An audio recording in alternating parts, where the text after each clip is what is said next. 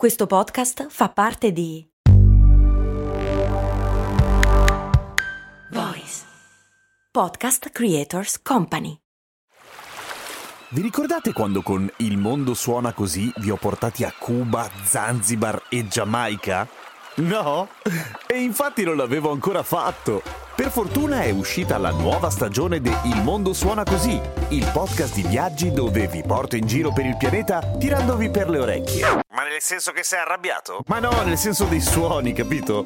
Orecchie, udito. Ah, ho capito. Sei simpatico.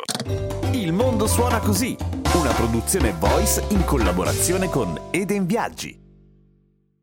Ho sbagliato, ho sbagliato, ho detto una cosa sbagliata in una puntata. Ma anche i migliori sbagliano. E i migliori hanno quelli ancora più migliori che gli correggono.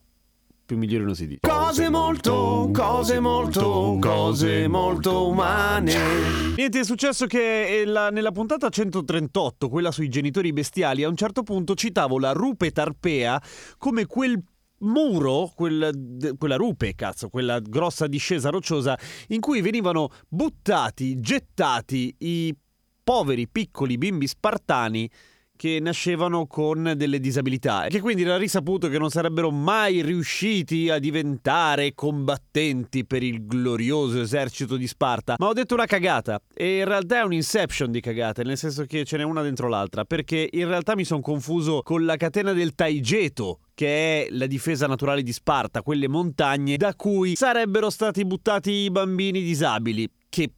Pezzi di fango gli spartani. Perché la rupe tarpea si trova a Roma ed è ancora visitabile. È un po' diversa da come era allora, anche perché è fatta di tufo, una pietra estremamente friabile, per cui diciamo pure che è completamente diversa. Ma tra l'altro c'è un progetto in piedi che vorrebbe restaurarla. Ma quella è un'altra cosa. Dalla rupe tarpea non si buttavano i bambini, si buttavano i condannati a morte, i traditori della patria, cioè quelli che la legge romana considerava i peggiori di tutti. E niente, morivano male, venivano gettati dal Campidoglio così.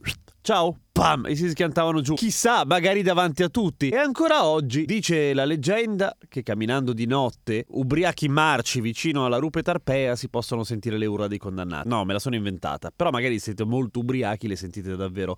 Il Taigeto, invece, è appunto a Sparta, ma per fortuna quella roba dei bambini è una leggenda. E non è, non è mai successo.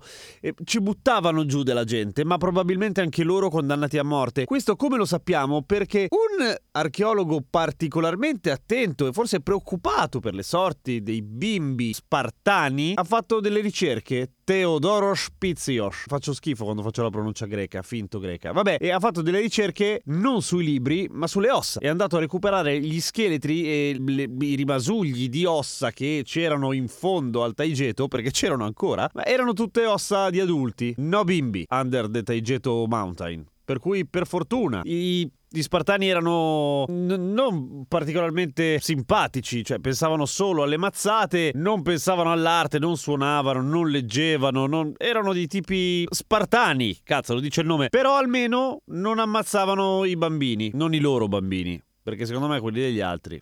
Ma vabbè, chi sono io per... eh, A domani con cose molto umane.